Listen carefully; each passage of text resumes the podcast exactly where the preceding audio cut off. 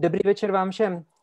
Vítejte na dalším vysílání, které se realizuje naživo ve facebookové skupině Forum Zlatá minca v závorce o finančních produktech.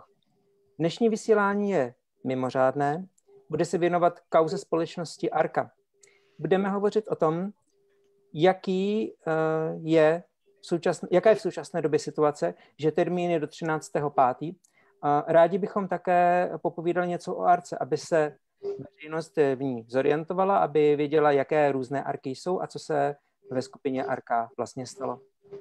Dovolte mi, abych představil hosty. Jednak je to Michal Šimos, Arka Brokerage House. Dobrý večer. Jan Maronek z advokátní kanceláře Maronek and Partners. Dobrý večer, želám. Pavel Korman z advokátní kanceláře Korman Legal. Dobrý večer všem, přeju. Michal Žižlavský, člen představenstva České advokátní komory.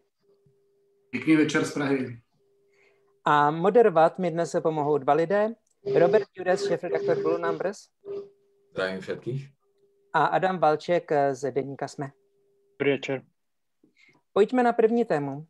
První téma bude, jaké jsou vlastně rozdíly mezi arkami. Robert, prosím, ptej se. Pri Arke tu máme viacero spoločností a väčšinou ľudia nevedia, ktorá je ktorá. Napríklad častokrát počujeme o spoločnostiach Arka Capital Slovakia, ďalšia spoločnosť je Arka Investments, ku tomu je tu aj spoločnosť Arka Brokerage House a viaceré ďalšie menšie spoločnosti, ktoré majú názov Arka, sú súčasťou holdingu. Preto by som poprosil pána Michala Šima, aby vysvetlil, aký je medzi nimi rozdiel. Ďakujem pekne za slovo. Áno, ako bolo povedané, aj nás prekvapilo, že mnoho investorov alebo veriteľov voči skupine má práve taký menší chaos práve v identifikovaní jednotlivých firiem a jednotlivých spoločností. A začnem od spoločnosti Arca Brokerage House, ktorú teraz zastupujem. A my sme v tomto prípade obchodník s cenými papiermi, to znamená licencovaný subjekt, dozorovaný orgány dohľadu nad kapitálovým trhom. Na trhu sme od e, decembra 2003 a sme obchodníkom s cenými papiermi, ktorý v tomto prípade poskytuje hlavné a vedľajšie investičné služby.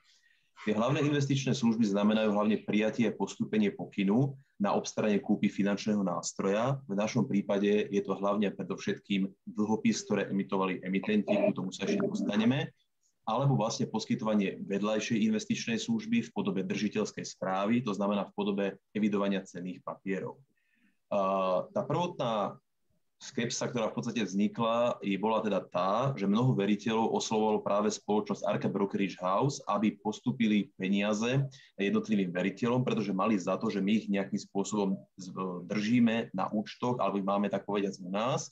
Ale my som rád dovysvetlil, že v prípade, že si investor alebo veriteľ nakúpil cenný papier, konkrétne dlhopis. Tieto peniaze boli postupené voči emitentovi, to znamená vystaviteľovi cenného papiera na použitie v rámci jeho podnikateľských činností. Naopak, keď ich, uh, tak povediac, zredemujeme, tak v takom prípade prídu peniaze do Arka Brokerage House a znovu bezodkladne sme povinni tieto peniaze zase poslať samotnému, samotnému investorovi. Čiže toto bola tá vec, ktorá je vlastne v úvode potrebné povedať, že mnoho zväčša minoritných, drobných veriteľov, drobných majiteľov dlhopisov sa obracalo primárne na nás ako na finančnú inštitúciu v tej domienke, že my tie peniaze držíme, to už som vlastne vysvetlil, že nie je to teda celkom tak. Áno, takisto aj v rámci médií boli potom spoločnosti Arka Investments a Arka Capital Slovakia mnohokrát zamieňané. Tieto dve akciové spoločnosti sú rozdielne v tom, že Arka Investments je v tomto prípade firma holdingového typu a Arka Capital Slovakia bola emitentom, čiže vydávateľom priamo dlhopisov ako takých. Čo sa týka Arkikapitál Slovakia, tak tá vydala dňa 12.8. dlhopisy v roku ešte vlastne 2015 v celkovom objeme 25,5 milióna eur ako emitent, to znamená vydávateľ dlhopisov, kdežto Arka Investments ako taká, o tom budú hovoriť viacej kolegovia, dlhopisy nevydávala. Vydávala a vystavovala zmenky, o tom bude viacej hovorené. Hneď by som ešte na úvod chcel povedať jednu veľmi dôležitú vec. Čo sa týka IT Capital Slovakia, ktorá emitovala dlhopisy v roku 2015, to sa dialo formou finančného sprostredkovania. To znamená, že ten trojuholník vlastne bol tým spôsobom vyskladaný, že bola Arca Capital Slovakia ako emitent, vystaviteľ cenných papierov samostatný finančný agent a jeho podriadení finanční agenti ako finanční sprostredkovateľia a Arca Brokerage House ako finančná inštitúcia. Všetky tieto tri subjekty spadajú pod reguláciu, čo sa týka orgánov dohľadu nad kapitálovým trhom. Poslednú vec, ktorú poviem z mojej strany, aby som dlho nerozprával, Arca Investments emitovala v tomto prípade zmenky a zmenkový program, potom bude viacej hovorené. Ja sa k tomu nie som oprávnený vyjadriť, nakoľko nie som ani zamestnancom, ani štatútarom tejto spoločnosti, len aby ste vedeli, že orgány dohľadu vnímajú zmenkový program veriteľ versus dlžník, v tomto prípade ako spor dvoch súkromných strán a regulátor na základe priamej interakcie s tým to zatiaľ zasahuje. Takže toľko asi na úvod, aby sa vysvetlilo, kto je Arca Brokerage House, Arka Capital Slovakia a Arka Investments. Vypni, zapni si mikrofon, Robert. Skúsim to zhrnúť. Arka Capital Slovakia vydávala hlavne dlhopisy, ktoré sa predávali cez prevažne slovenských finančných sprostredkovateľov. Zároveň Arka Investments pôsobí hlavne v Česku, kedy vydávala hlavne zmenky, hlavne pre českých eh, občanov je tam určitý prenik, že Slováci mohli mať Arka Investments zmenky, aj Češi mohli mať Arka Capital dlhopisy. Ako to majú tu Arka Brokerage House, ktorú vy zastupujete, ktorá sprostredkúva obchod, nákup, predaj dlhopisov a väčšinou nemáte nič spoločné so zmenkami. Čo sa týka čo sa týka zmeniek Arka Investments, áno, s tým spoločnosť Arka Brokerage House nemala dočinenia a povedal si to veľmi správne. Dlhopisy Arka Capital Slovakia kupovalo v drvej väčšine slovenský tuzemský trh, niekde na úrovni 90% klientov. Naopak, čo sa týkalo zmenkového programu, tú informáciu mám, že uh, väčšia časť, keď to mám kvantifikovať veriteľov v rámci Arka Investments zmenkového programu je z Českej republiky, áno. Kdo byste k tomu ještě něco dodal, prosím? Mm, čo sa týka vlastne Arkikapitál Slovakia, ako som vlastne spomínal, tak je v podstate ten objem emisie, čiže objem vydania dlhopisov bol 25,5 milióna eur vlastne v menovitej hodnote a počet veriteľov je tam zhruba 1800, to vlastne vedomosť v podstate máme. No a vlastne aktuálne riešime práve tú situáciu, čo vlastne aj gro tejto témy, že spoločnosť RK Capital Slovakia vstúpila do reštrukturalizácie a momentálne už máme pred sebou šibenejší termín, čo sa týka prihlasovania pohľadávok do reštrukturalizácie. O tom budú hovoriť viacej kolegovia z advokátskych kancelárií. Uh-huh. Uh, ostatní, je ešte niečo, co byste niekto dodal, prosím, doplnil? Ja len, ak by som eh, mohol dodať, tak eh, to, prečo si väčšina slovenskej verejnosti myslí, že Arka Capital Slovakia má niečo spoločné so zmenkami, je vlastne kampaň eh, Arky Capital. To je tá známa kampaň na zmenky s výnosom 6,082% per annum ktorú však vydal, tie zmenky emitovala e, spoločnosť Arca Capital e, Funding. Myslím, že Arca Broker, Brokerage bola jedným z finančných sprostredkovateľov, ale e, treba nároveň povedať, že vlastne nechcem to nejak podceňovať, ale oni sú v zásade irrelevantné vo vzťahu k objemu dlhu skupiny Arka. E, bolo ich vydaných, myslím, že len niekoľko desiatok kusov. Ja by som to s dovolením upresnil. Áno, celkový objem nepresiahol viac ako 1 milión eur. Počet veriteľov bol zhruba 30 a jedno len s dovolením drobné popravenie Arka Brokerage House eh, nebola finančným sprostredkovateľom. Finančným sprostredkovateľom boli konkrétne uh, siete alebo samostatní finanční agenti, ale my sme vyrovnali tieto pokyny a veľmi dobre bolo povedané, tento druh menších zmeniek šiel práve od Arka Capital Founding cez tú regulovanú cestu, ktorú som v podstate spomínal, ale veľmi dobre teraz uh, vlastne bolo, bolo od kolegu od Adama spomenuté, že vzhľadom na celkový objem, čo sa týka veriteľov, je to zanedbateľné, je to vlastne do jedného milióna eur a ten predaj bežal veľmi krátko. Bolo to zhruba v takomto období pred rokom a áno, tá mediálna kampaň, ktorá bežal vlastne v médiách, tak zanechala nejaké povedomie alebo nejakú stopu, ale jednalo sa, ako Adam veľmi dobre povedal, o zmenky Arca Capital Founding vo veľmi malom objeme a to bolo práve emitentom je Arca Capital Founding, nie Arca Investments. Áno, ďakujem. Máte, áno?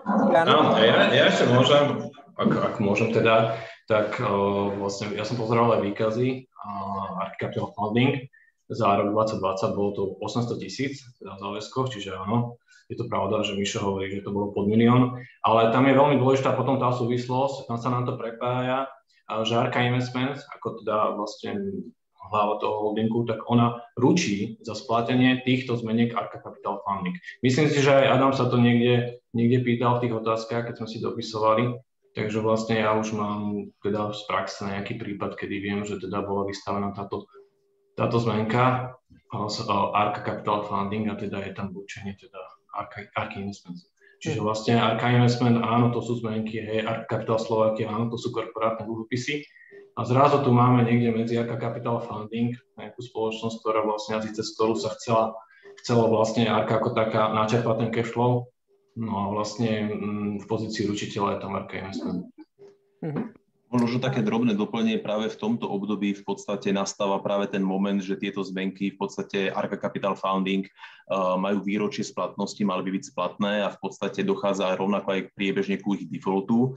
To znamená, že my v zmysle tej odbornej starostlivosti ich aj predkladáme na úhradu, ale práve uh, vlastne potvrdzujem tú vec, ktorá v podstate nastáva, ktorá sa dala predpokladať, že rovnako tieto cenné papiere nie sú preplácané, pretože oni boli vlastne emitované apríl máj 2020. Práve teraz nám po roku v podstate maturujú, po 360 dňoch teda myslím, a práve takisto dochádza takú defaultu, že nie, nie je za ne teda posielané peňažné plnenie a k tomu sa takisto kolegovia dostanú z advokácie kancelárie. Áno, potvrdzujem, že ručiteľom v tomto prípade je spoločnosť Arca Investments. Presne tak. Mm-hmm. Michal Žižek, Pavel Kormany, něco, co byste doplnili, prosím? Může, nemusíte. V této chvíli asi ne. No, Dobře. Já, já Jan Maronek ještě něco na doplň. Ano, Jan, Pavel? A... Tak Jan môže. OK, Pavel, ďakujem. Tak ako to, ja len, len v tom vzťahu, že aj majiteľia potom uh, týchto zmeniek, ktoré teda emitovala Capital Funding, tak by si mali číhať sledovať celú reštruktúru alebo insolvenciu Arca Investment, lebo je dosť možné, že budú prihlasovať práve do, do toho insolvenčného konania Arca Investment aj tieto práva z týchto zmeniek, ktoré emitovala Capital Funding. Hej, lebo tam je vlastně zabezpečení zo strany Dark Investments. Pavel, ještě něco, co nezaznělo, co si chtěl vyslovit? Určitě ano. Vlastně jenom takové jako informace, že celá ta struktura po Tarku Investments má skoro 100 společností, čili je velmi nepřehledná, ale pokud by někdo měl chuť se vlastně s tím blíže seznámit, tak v insolvenčním rejstříku Rastislava Velíče pan prozatímní insolvenční správce publikoval vlastně tu korporátní strukturu až do nějaké čtvrté úrovně, to znamená ne vnučka, ale pravnučka. Tak že pokud by měl někdo zájem se s tím blíže seznámit, je to možné tam. Mm-hmm. Pojďme na další téma. To téma je, jak mají lidé postupovat. Adam, prosím, začni k tomu kladat otázky. Som sa najprv opýtal Michala Šima, že vy vlastne, e, bavíme sa priam, primárne o Slovensku, že vy, váš odhad je vlastne koľkých ľudí sa vlastne dotýka problém e, dlhopisov. Keďže tie boli nakupované aj cez evidenčné účty a teda ten reálny počet emitovaných dlhopisov nemusí odzrkadľovať reálny počet veriteľov. Áno, na to viem povedať pomerne presné čísla. Čo sa týka dlhopisov Arka Capital Slovakia, vydaných v roku 2015, tam je, myslím, že presný počet veriteľov 1838 a nakúpili dohromady v domináli dlhopisy za 25,5 milióna. To je vlastne prvá vec. A druhá vec, ktorú potom asi kolegovia tiež z advokátskych kancelárií rozvinú, vstupujú nám v podstate do toho aj vlastne klienti, ktorí nakupovali iné dlhopisy, za ktoré práve spoločnosť Arka Capital Slovakia ručí v tomto prípade sa bavíme o klientoch na jednorodné číslo, ktoré zastrešuje Arca Brokerage House zhruba 8,5 tisíca, pričom mnohí klienti, alebo mnohí, skôr teda niektorí majú viacero zmluv, to znamená, že celkový ten počet produktov alebo tých investičných zmluv je 11 tisíc. Ale keď sa k tomu vlastne spätne vrátim, tak čo je dobrou správou, že z tých 8,5 tisíca veriteľov, v podstate, ktoré majú teda svoje pohľadávky buď teda riadne alebo podmienené, o tom budú veľa vlastne kolegovci, tak z tých 8,5 tisíc, a keby som to mal kvantifikovať, dobrou správou je, že zhruba 6 tisíc je združených pod advokátskymi kanceláriami, čo nás samozrejme veľmi teší a v tomto prípade by som vyzdvihol prácu samostatných finančných agentov a ich podriadených finančných agentov a zhruba 2,5 tisíca veriteľov je zatiaľ ako keby nezastúpených advokátskymi kanceláriami, to znamená, že primárne si my komunikujeme napriamo. Čiže momentálne sa bavíme z titulu Arkikapitál Slovakia a jej ručiteľských vyhlásení v počte 8,5 tisíca veriteľov, pričom aktuálne zhruba 6 tisíc je združených pod advokátskymi kanceláriami a 2,5 tisíca klientov si to rieši buď individuálne alebo cez rodinných právnikov, alebo sú aj takí klienti, ktorí vzhľadom na výšku tej investície si povedali, že to riešiť nebudú napríklad. Jan, ten postup je teraz vlastne aký pre tých 2,5 tisíc ľudí, ktorá čas nás možno bude sledovať, či už teraz na Facebooku alebo neskôr na YouTube? čo majú vlastne robiť uh, do toho budúceho týždňa.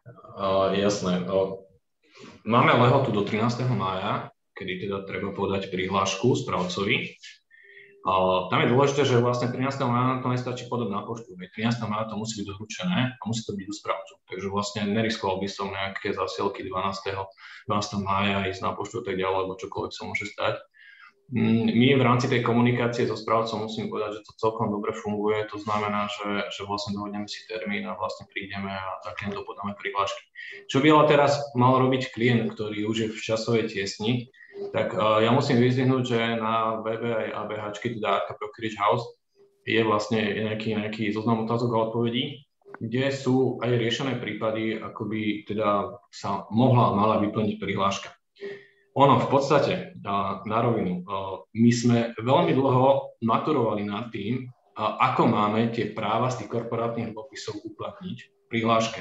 To bola debata, ktorá trvala možno týždne medzi viacerými advokátmi, špecialistami na konkurzné právo, aj sudcami a tak ďalej. Pretože dostali sme sa do situácie, že síce, ako aj Miš, Mišo vraví, že tam máme okolo 11 tisíc hlav, ale na jednu hlavu môžu ísť e, jedna hlava, keď má jeden typ dlhopisu, tak môže to znamenať dve prihlášky, lebo vlastne jedna časť sumy sa prihlasuje cez podmiennú prihlášku, alebo ako podmienená pohľadávka a druhá sa vlastne rieši cez uh, riadnu prihlášku. Ono je to veľmi, veľmi komplikované. Nie je to jednoduché vyplniť si nejaké tlačivo, hej, ako keby si mal titul nejakú pôžičku alebo nejakú faktúru. Ja som celkom narátal a my to máme vlastne nejakým spôsobom vo firme sprocesované. My máme 12 vzorov prihlášok, hej, lebo tých korporátnych dlhopisov, tých typov je tam strašne, strašne veľa, tak ako Michal vravil, je tam nejaká spoločnosť Nova Green Finance, Nova Delayed Estate Finance, hej, to sú kvázi, to sú, to sú spoločnosti, ktoré teda emitovali tie korporátne dlhopisy a samotná Arka Kapitál Slovakia, ako ich teda matka za ne ručí. A vlastne to nám celé vnáša do celého procesu dosť taký veľký, by som povedal, chaos a neprehľadnosť. Čiže človek, ktorý to nepozná, tak môže mať naozaj v tom veľký, veľký chaos. Ale ako tam treba podľa mňa najlepšie osloviť nejakého právnika, advokáta a dohodnúť sa s ním. A to bude asi najlepšia cesta. Uh-huh. Robert, k tomu máš nejakú poznámku? Áno. To také zhrnutie, čo sa teraz rieši. Uh-huh. Arka Kapitál Slovakia je momentálne v reštrukturalizačnom konaní. Veriteľia, teda majiteľia dlhopisov sa majú prihlásiť ku správcovi konkursnej podstaty do 13.5.2021, teda do pár dní.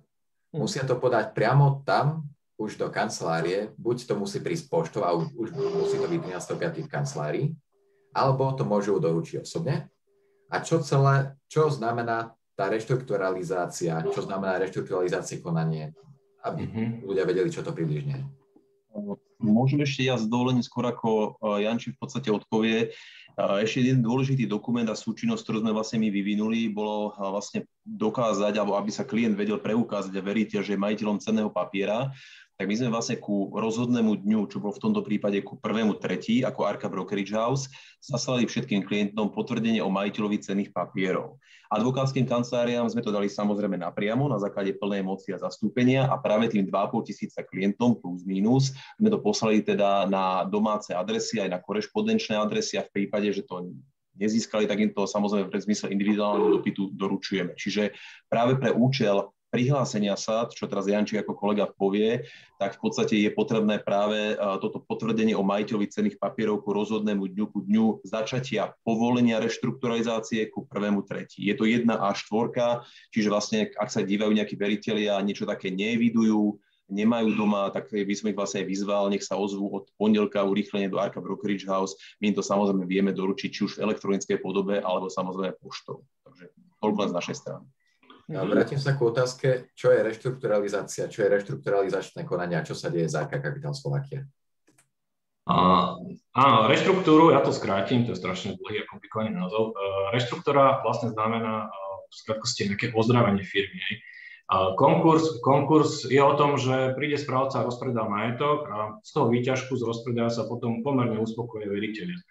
A vlastne reštruktúra alebo ozdravenie vlastne o tom, že firma dostane kvázi nejakú ďalšiu šancu hej, na to, aby vlastne tie aktíva, ktoré má, aby ich vedela ešte vlastne ťahať ďalej, prípadne zhodnotiť. A na konci dňa, teda po, po uplynutí nejakého času, sa má za to, že tie aktíva budú zhodnotené, budú vo vyššej hodnote a to, tá miera uspokojenia tých veriteľov je vyššia ako v prípade, keby sa rozpredával majetok napríklad aj v terajšej situácii covidovej, kedy by ten výťažok bol asi nižší, keďže by sa predávalo pod cenu. Mm-hmm. A ešte k Mišovi. Áno, um, ako k prihláška, prihláška je tlačík, o ktorý si viete stiahnuť na webe, kdekoľvek, hej, s jeho vyplňaním je trošku problém, hovorím, preto lepšie sa obrátiť na advokáta, ale základná príloha k prihláške, to je minimum, ktoré tam musí byť, je práve to potvrdenie o majiteľovi cenných papierov k prvému tretí. Čiže to je papier, ktorý hovorí o tom, že k prvému tretí, kto je k rozhodnému dňu som teda majiteľ nejakého, nejakého toho korporátneho dlhopisu. A vlastne z toho papiera mi vyplývajú aj práva. To znamená, najmä teda číslo, ktoré, ktoré ja si môžem uplatňovať u toho správcu. Na ktoré potom na konci dňa by som mal nárok a bude sa s ním teda nejakým spôsobom počítať v rámci toho ozdravenia, čo mi má vyplatiť teda ten dlžník. Mm-hmm. A mm-hmm, ešte prepáč, že skáčem do reči, len tam bolo veľmi dôležité, on sa pýtal, alebo kolega sa pýtal, že vlastne ako s tým doručovaním, no ako niektorí advokáti to vedia, alebo e, robí sa to aj samozrejme elektronicky, len u nás na Slovensku niekedy problém s tou elektronizáciou a čakáme, či príde, nepríde doručenka, tak radšej chceme istotu, tak ideme a doslova akože to tam položíme na stôl a na to pečiatku a máme istotu, že nám to teda prevzali. A ako vravím, 13. to tam už musí byť. Hej. Nestačí, ak 13. to niekto dá na poštu. To je vlastne, to je proste základná informácia pre nich, pre všetkých. Um, uh, áno, Adam? Ja by som sa chcel Jana opýtať a možno aj pána Žižovského a pána Kormana uh, takú otázku, že ako vy hodnotíte vlastne ako keby uveriteľnosť toho reštrukturalizačného plánu, ktorý bol uh, predložený? Hej. No, ak sa k tomu môžem vyjadriť, tak mm, keď to porovnám s inými prípadmi, tak vlastne ja si myslím, že samotná CSK, to je kapitál Slovakia, ja si myslím, že vlastne zo všetkých tých SPVček, alebo teda povedzme cerských spoločností, samotného holdingu Arka je jedna z tých podľa mňa lepších a bonitnejších, pretože ona tam má vlastne aktíva a dobre vie, že je tam sieť potravín Delia, je tam vlastne náliptové, ten rezidenčný areál Gotal, potom je tam vlastne Clean Energy, sú tam, nejak, je, sú tam nejaké energetické firmy a vlastne pokiaľ aj ten posudok hovorí o tom, že ona nie je v predložení, hej, ona je platobne neschopná. To znamená, že predloženie máš stav, kedy hodnota záväzkov je kvázi väčšia ako majetok. A správca vraví, že nie je v predložení, len je platobne neschopná. Ako nemá vlastne, nemá dostatok kešu na, na vykrývanie bežky, bežných prevádzkových nákladov a jednoducho ona má, alebo má aktíva, ktoré nie sú, nie sú krátke, sú dlhé, na, na dl, dlhú splatnosť. Uh-huh. Takže nie som nejaký ekonóm teda, ale ja si osobne myslím, že vlastne v tom posudku sa teda hovorí, ako samozrejme je to, je to posudok, je to nejaký papier a samozrejme bol priložený, um, bol priložený v súčinnosti s, s dlžníkom, ktorý teda podal ten návrh.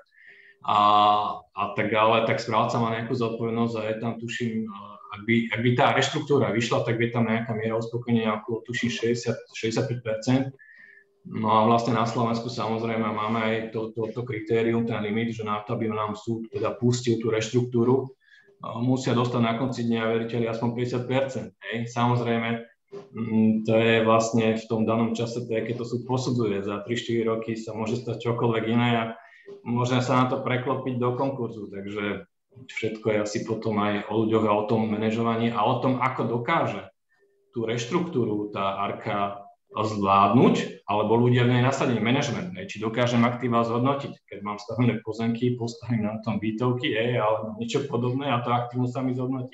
Uh, ja sa omlouvám, my máme jenom hodinu. A ježiš, pardon. Okay. Uh, Michal Žižlavský, uh, váš názor? No, my jsme pracovali asi na třetině reorganizací v České republice. Nepracovali jsme na žádné eh, reštrukturalizaci eh, ve Slovenské republice, takže já nemohu sloužit nějakým odhadem eh, reálnosti toho slovenského restrukturalizačního řešení. Samozřejmě komunikujeme s kolegy, co řeší ty případy na Slovensku. A já tam osobně mám jenom jeden takový otazník velký, jestli je vlastně výhoda to, že tam je ta podmínka těch 50%, protože ona to může být taky nevýhoda. Pokud se nepodaří dosáhnout 50%, tak je to automaticky konkurs, což teda v České republice, kde musím říci, že máme poměrně teda už značné zkušenosti s reorganizacemi a e, máme, máme hodně tedy e, poznatků z té praxe. Tam taková podmínka není a e, dosáhnout toho 50% uspokojení samozřejmě může být problém. Neznáme ještě tu majetkovou strukturu tak dokonale, teprve jsme na začátku a poslední, co asi řeknu, že já spíš asi mohu sloužit eh, nějakou informací, co se týče těch věřitelů, kteří budou uplatňovat nároky vůči Arca Investments, protože tam, jak tady zaznělo, mohou, může jít například to učitelské nebo pohledávky z titulu ručení a tam je to potřeba uplatňovat v současné době u Eh, Českého soudu, kde probíhá insolvenční řízení. Pokud se k němu dostaneme, tak, tak k tomu mohu říct více informací. Uh-huh. A ještě by měl odpovědět na to, reagovat na to Pavel Korman, ale já ještě uh-huh. předtím máme tady poznámku Michala Šesták, eh, píše, jednak se ptali, jaký je odhad, že klienti dostanou zpátky, co zainvestovali do směnek, o tom už mluvíme, ale uh, ptá se i, že co si myslíme, že údajně dochází k rozkrádání majetku, uh, že Pavol Krupa vlastně uh, má snahu prodávat i některé své osobní věci, čili toto, nakolik je toto důvěryhodné, že ta, tu společnost se podaří restrukturalizovat? Pavel. Um, já bych um, nejdřív rád jako upřesnil, že ta otázka zněla na, reštru, na, na restrukturalizační plán, ten si myslím ještě nikdo neviděl. To, co bylo předloženo na soud, je restrukturalizační posudok, ve kterém teda můžou být obsažené teze té připravované restrukturalizace, to znamená těch, ty restrukturalizačné opatrení, které uh, ten dlužník teda zvažuje ale vlastně co to znamená konkrétně pro uspokojení věřitelů, závisí hodně na tom, jak tam kdo co přihlásí.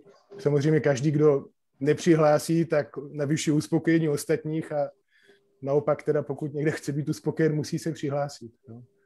A to jsem chtěl říct mhm. vlastně jako nějaké jako upozornění pro ty, kdo zvažují jestli se přihlásit nebo ne, protože to tady nezaznělo, kdo se nepřihlásí, tak to nic nedostane.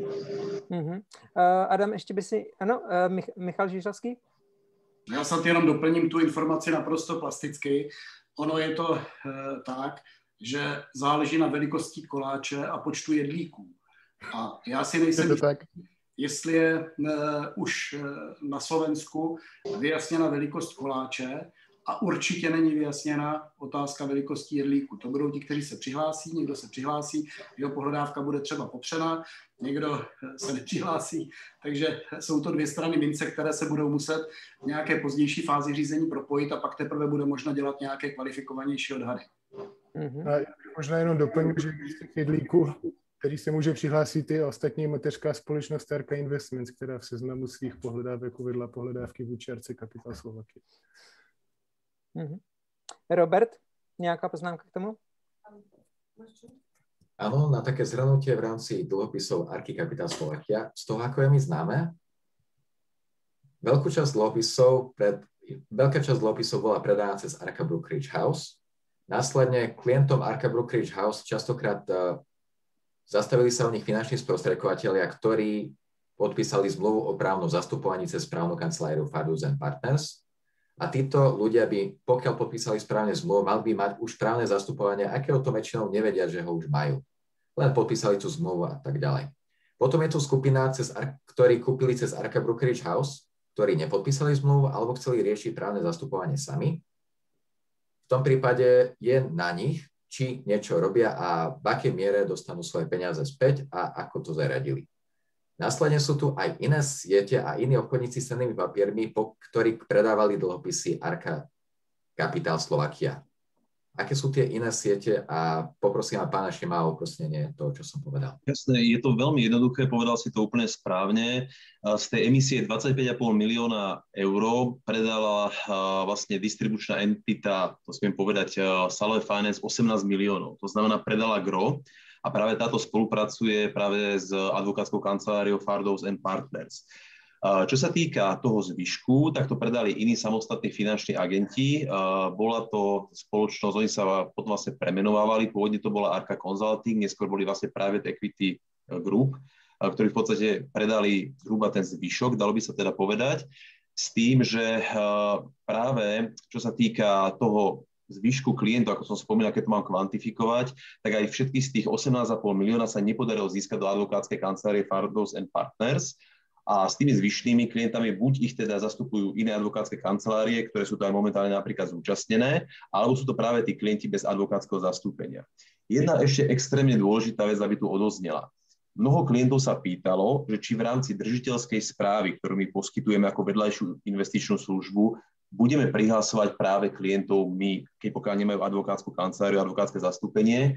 My sme v tomto zmysle oslovili priamo regulátora kapitálového trhu a rovnako v spolupráci to následne rieši regulátor z ministerstvom financií a vyšiel k tomu vlastne nejaký vykonávací predpis alebo stanovisko, že Arca Brokerage House ako finančná inštitúcia nemôže prihlásiť klientov a samotných veriteľov. Čiže presne ako bolo povedané, buď si to teda veriteľia podajú cez advokátsku kanceláriu, alebo si to jednoducho budú riešiť vo vlastnej režii, ale Arca Brokerage House to za nich neurobí a ani to urobiť nemôže práve z tohto titulu, čo som spomínal. A presne ako Janči spomenuli, je extrémne dôležité, alebo teda aj ostatní kolegovia, ako hovorili, tú pod prihlášku proste podať, lebo v takom prípade, že sa nepodá, tak vlastne prakticky tá pohľadávka vlastne voči RK Kapitál Slovakia zaniká. Takže toľko asi za ABH. Uh-huh. Adam, máš nejakú otázku? Ja len na, na všetkých zúčastnených právnikov, lebo to by malo asi veľmi explicitne zaznieť, že ono z tej aj našej debaty vlastne vyplýva, že ono tá budúcnosť je celkom neistá, lebo nie je jasné, že teda aký bude koláč a koľko bude e, ľudí pri stole a nakoniec to vplyvní aj ako keby cezhraničná insolvencia a vzťahy teda medzi tými spoločnosťami. Ale malo by zaznieť teda, že čo vlastne ľudia riskujú tým, keď sú pasívni pod ťarchou informácie, že veď nevieme, ako to dopadne.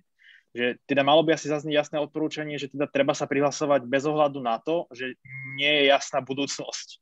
Chápem správne? Dejme slovo nikomu konkrétnemu. Jan Pavel.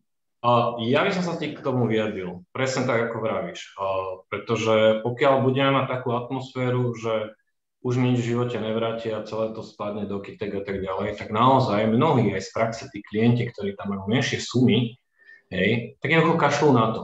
Hej. Čiže vlastne ten počet ľudí pri tom stole sa naozaj týmto kráti a už to de facto znamená, že, že vlastne z toho koláča ostáva viacej. Čiže ja by som bol práve toho iného názoru, že treba to skúsiť, aj keď tak je tú prihlášku, tak sa im to nejakým spôsobom možno nepodarí na typy topy podať, ale jednoducho musia byť v tom aktívni, pretože to právo potom už proste ako, už sa im ťažko bude uplatňovať. Hej, tam je rozdiel oproti Arcade Investment, lebo Arcade Investment, je, tam, tam sú vlastne klienti, ktorí, pokiaľ len zmenky štartovali o 100 tisíc eur, hej, aspoň čo sa týka Slovenska, No a vlastne pri Capital Slovakia korporátne dlhopisy to sú sumy od 500 tisíc eur. To sú retailoví klienti, ktorí mnohí, mnohí jednoducho proste už nemajú silu to ďalej uh, tlačiť pred sebou. Ten problém majú kašlu na to a neprihlasujú to.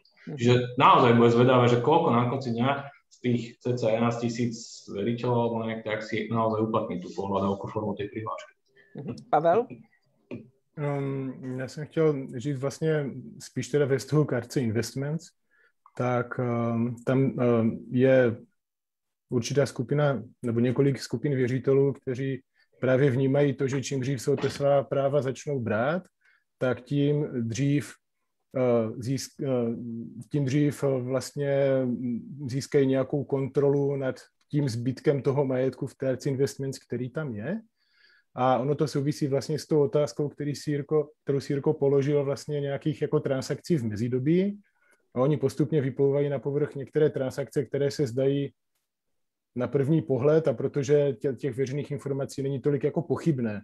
Jedna z nich je třeba uzavření dohody o narovnání mezi Jarko Investments a vlastníkem MAM Reality Holding 9.12.2020 po té, co Arka byla dva měsíce po insolvenčním návrhu, kde oni zavřeli nějakou dohodu o narovnání, nikdo neví, co v ní je, ale vlastně účinky nějakých zajišťovacích prostředků té dohody nebyly reflektovány v seznamu majetku Arky Investments. Jo? Čili já jsem tím chtěl jenom říct to, že jsou tady nějaké znaky toho, že mohlo docházet k nějakým transakcím, které z těch veřejných zdrojů nejsou pochopitelné a právě proto je důležité, aby ty věřitelé byli aktivní nyní, aby nějakým dalším takovým hm, transakcím, které nejsou pochopitelné, dokázali zamezit. Já jsem tam za ty věřitele, které zastupují, dával návrh na předběžné opatření, kterým by bylo zúženo dispoziční oprávnění managementu Arky Investments. Uvidíme, jak o tom soud rozhodne. Mm-hmm. Že ešte jednoznačnejšie, čo sa stane, keď niekto, kto nás pozerá, je medzi tými 2,5 tisíc ľuďmi, sa proste neprihlási do toho budúceho týždňa.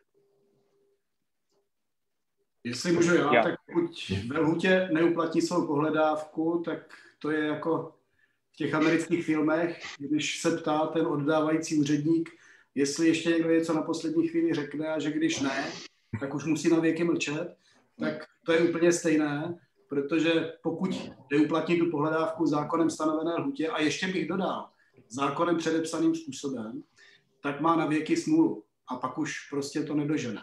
Takže tam je jednak důležité eh, se rozhodnout, jestli ten nárok uplatním nebo ne.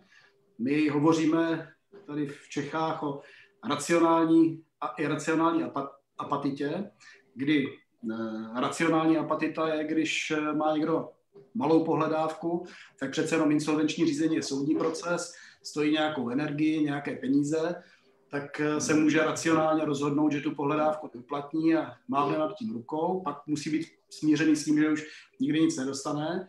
A nebo pak existuje iracionální apatie také, pokud má tu pohledávku významnou a nevěnuje dostatečnou péči tomu, aby eh, tu pohledávku uplatnil, tak se může stát, že o ty své peníze stejně přijde i v té míře, ve které se bude potom ta pohledávka uspokojovat v rámci insolvenčního řízení.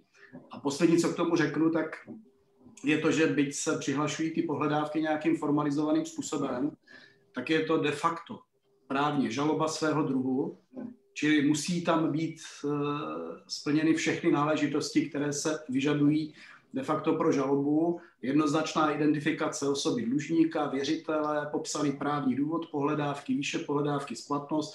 Musí to být doloženo předepsaným způsobem listinnými důkaznými prostředky.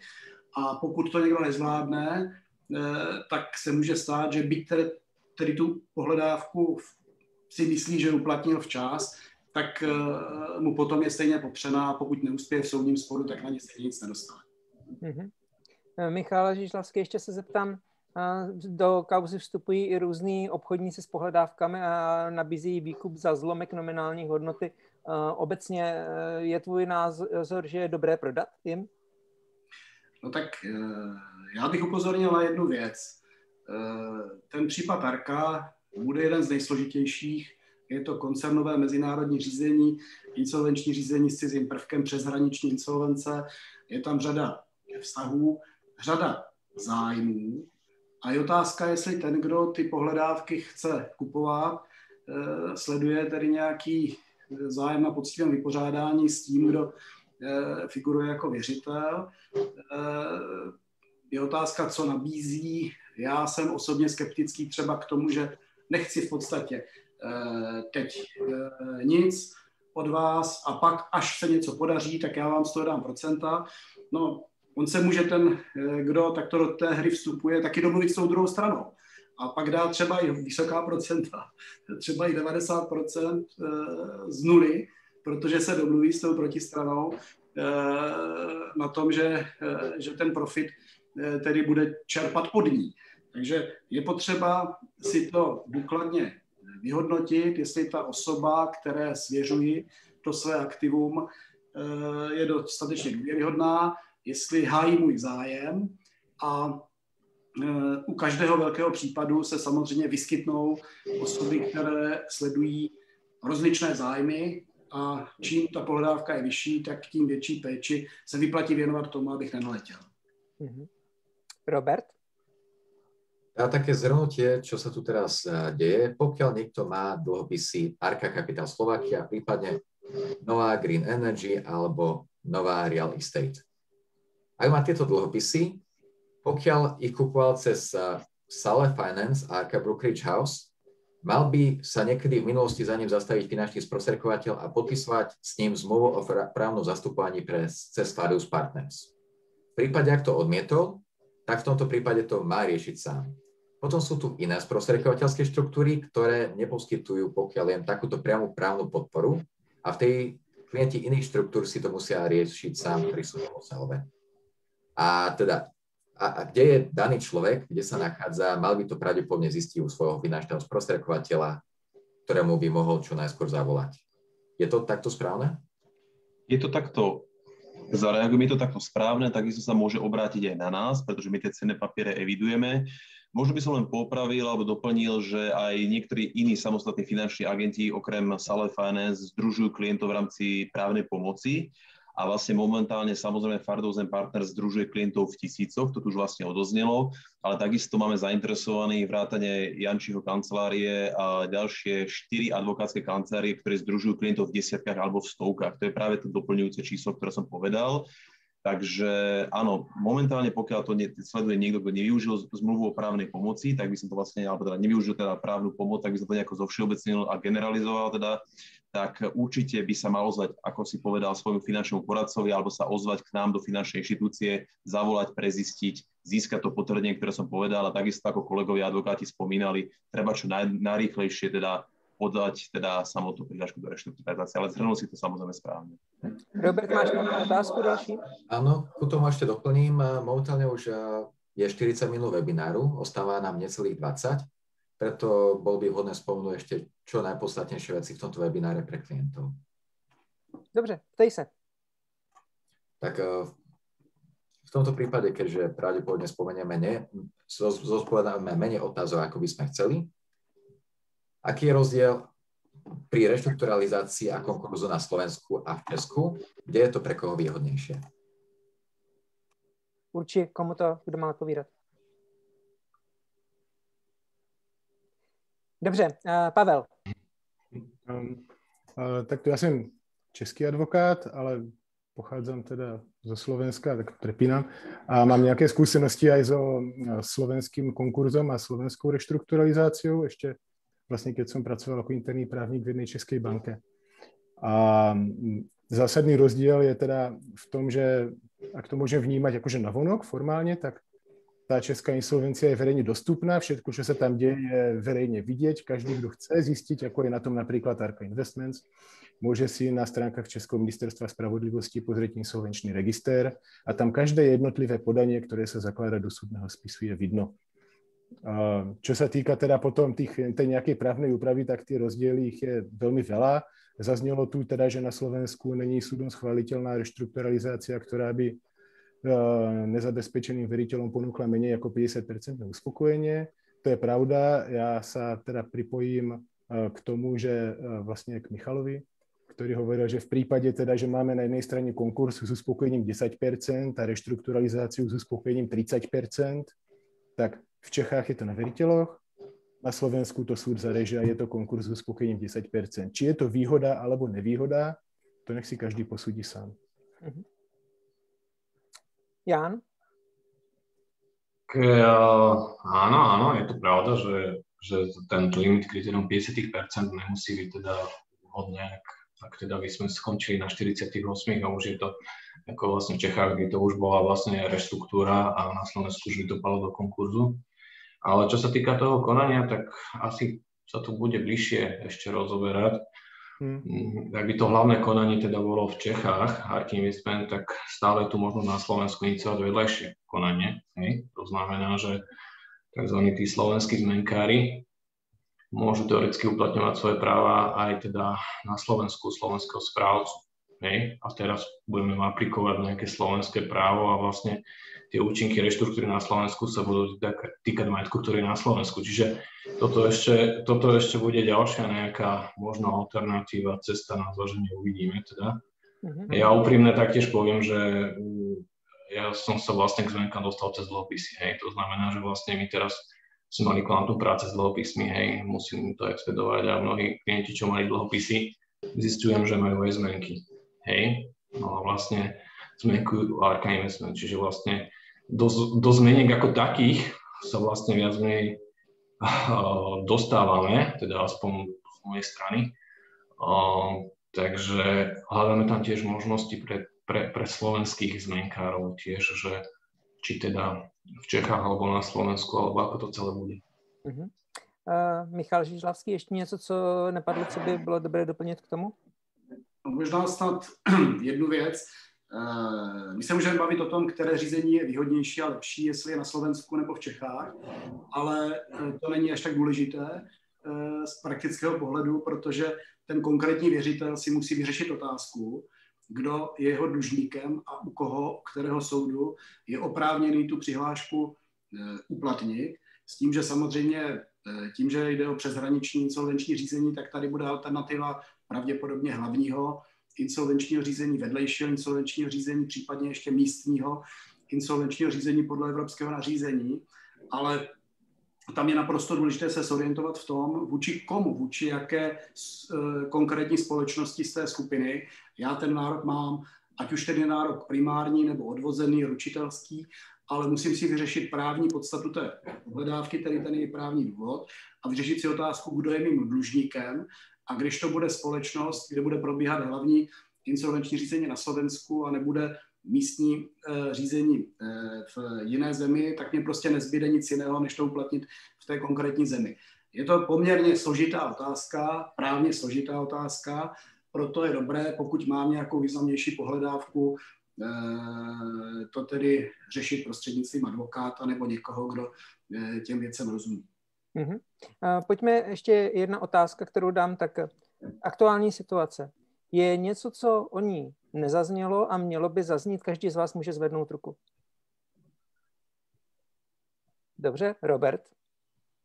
Zhrnutie, pokiaľ niekto má dlhopisy skupiny ARKY, najskôr má dlhopisy ARKA Kapitál Slovakia alebo prepojený skupín a preto musí čo najskôr riešiť, ideálne do 7 dní už podá svoju prihlášku, buď to už spravil pomocou advokátskej kancelárie, napríklad Farus Partners alebo iných, alebo to nespravil a potrebuje to urýchlene riešiť.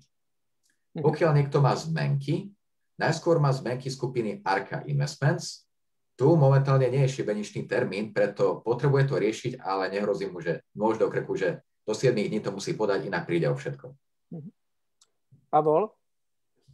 No, já se volám Pavel, ale to je... Teda Pavel, pardon. Uvědomil si, že máš kořeny na Slovensku, tak jsem tě poslal. No to je, to je ta realita okolo Moravy, to je jakože myslím. Aha, dobře.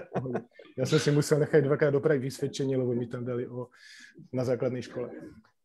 Um, já, jsem, já jsem chtěl jen dodat, že teda uh, samozřejmě jako nějaká pevná lhůta na přihlášky do Arca Investments není, ale uh, právě s ohledem na to, že ty Eh, pohledávky vyplývají z ceného papíru, který případně může být vyžadován správcem nebo soudem k předložení, tak eh, to rozhodně není tak, že by, tak jak tady zaznělo ve lhůtě pěti dnů, se dala přihláška připravit, podat, vyexpedovat, doručit. Jo, tam ta, skutečně ten proces asi zabere další dobu a proto je skutečně dobré jako to vyřešit aktivně Tady v Čechách, um, jako ono to prošlo médií, tak všichni vědí, že vrchní soud řekl, že teda nějaká forma toho řízení bude v Čechách. Jestli to bude to hlavní nebo nějaké vedlejší, to uvidíme. Mm.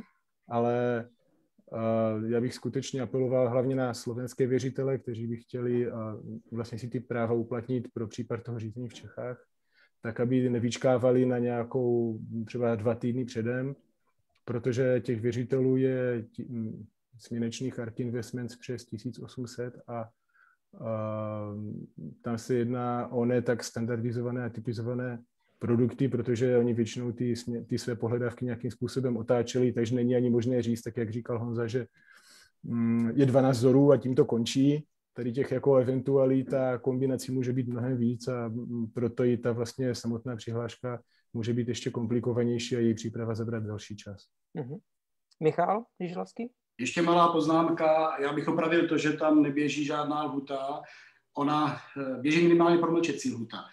Eh, když teď je zahájeno insolvenční řízení eh, teda v Čechách a běží, probíhá, tak protože bylo mm, rozhodnutí vrchního soudu, které zrušilo zastavení řízení, takže vlastně nelze uplatnit pohledávku jinak než v rámci toho insolvenčního řízení. Nelze ji uplatnit například u soudu, a pokud se někomu ta pohledávka promlčuje a on ji neuplatní řádným způsobem u toho insolvenčního soudu, tak se mu ta pohledávka může promlčet.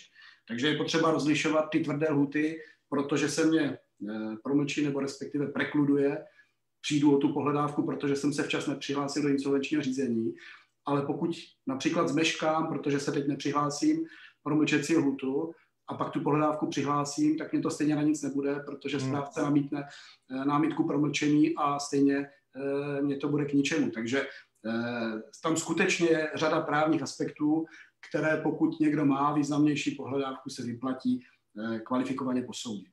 Mm-hmm. Protože už asi nemáme nic úplně k té aktuální situaci, tak dejme posledních 8 minut o tom, že vlastně co se stalo ve skupině Arka. Mm, Adam, budeš eh, pokládat eh, otázku. Ještě bych k tomu doplnil jeden detail, který shodou okolností Adam uvedl předtím, než jsme začali vysílat. A konkrétně detail k tomu, proč na Slovensku lidé mají do určité míry chaos mezi Arka Investments a Arka Capital Slovakia. Ono je to dané i tím, že poměrně se hovořilo o kauze manželky eh, Igora Matoviče, která si nechala proplatit, ale ona si vlastně nechala, ona byla vyplacena z Ark Arky, um, pomožte, Investments z no. Arky Investments a lidé si potom začali uh, toto vzájemně míchat. Čili Adam, uh, máš nyní slovo na otázky. Ja len teda doplním, že a dúfam, že mám správnu informáciu, že manželka Igora Matoviča nebola vyplatená, teda nebola zvýhodnená, ale to uvidíme na konci okay. dňa Dobře, v insolvenčnom konaní. Ale teda uh, tú otázku začnem najprv širším vysvetlením, že ja teda identifikujem uh, problém ARKY uh, v kombinácii, čiže veľmi riskantných investícií, v, kom, v kombinácii s požičiavaním postupným na, postupným na krátke uh, cenné papiere. Oni to postupne začali z roka stiahovať. Už rok je podľa mňa krátky cenný papier, ale na to sú rôzne názory.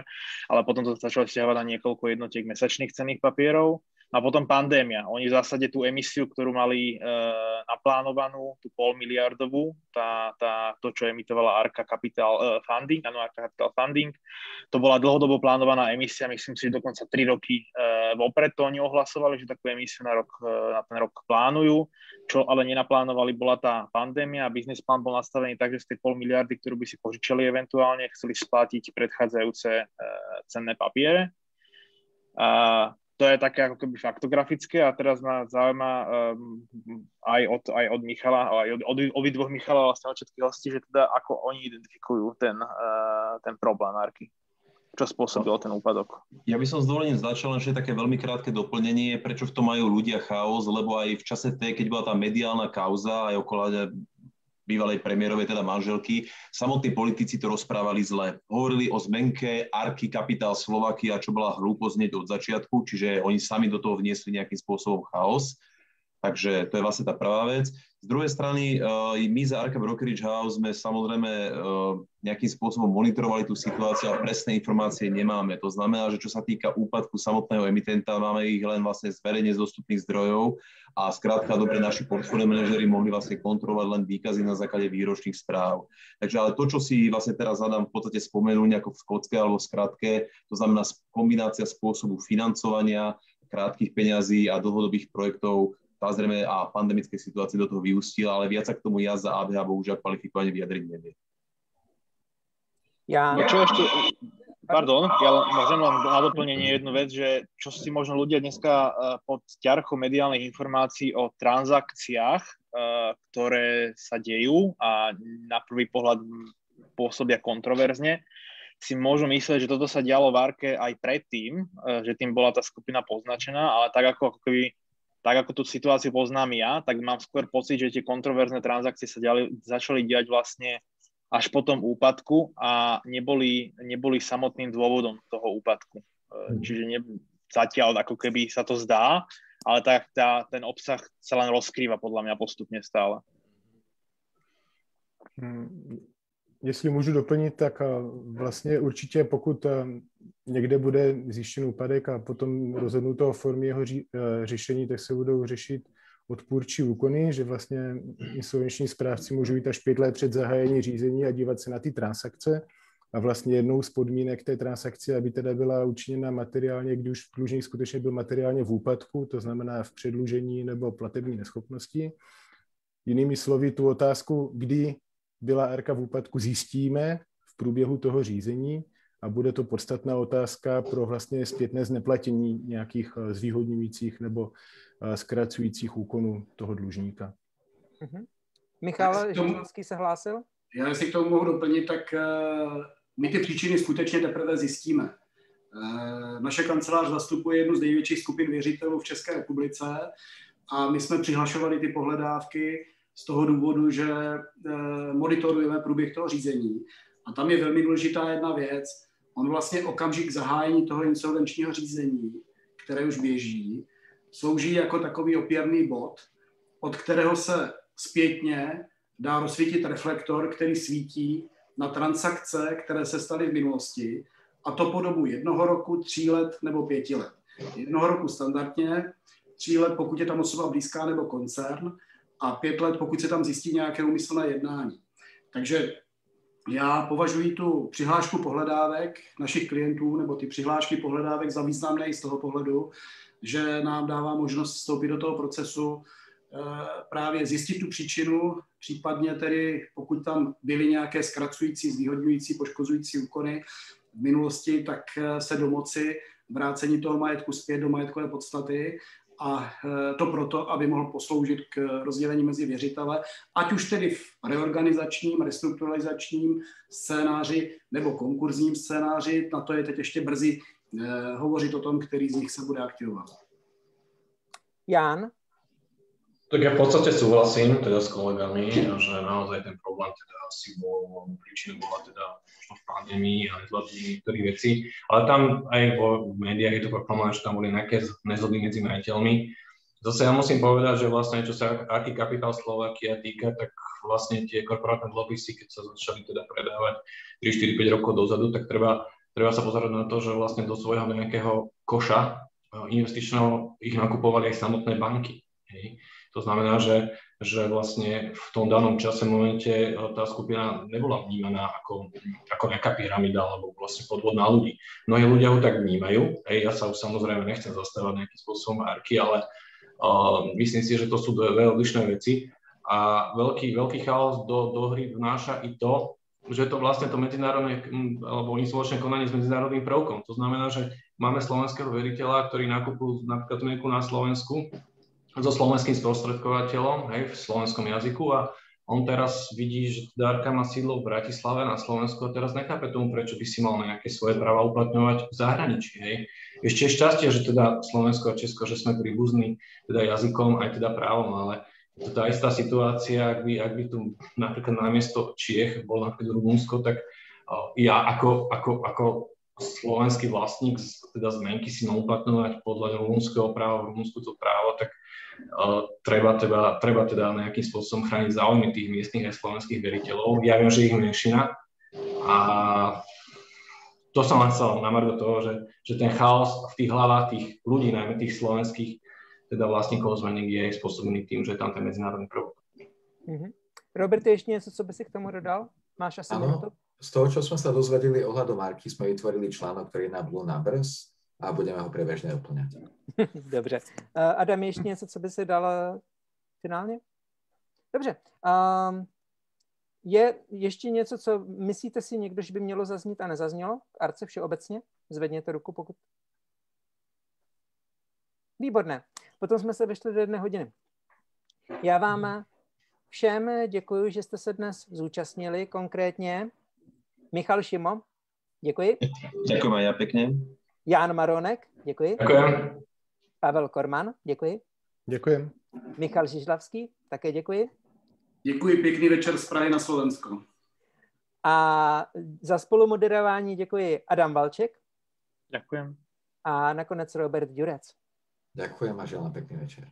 Protože je toto mm, velice aktuální téma v současné době na Slovensku, tak prosím, sdílejte toto video, dávejte ho dál Případně přidejte se i do naší skupiny a ptejte se, pokud vás něco bude zajímat.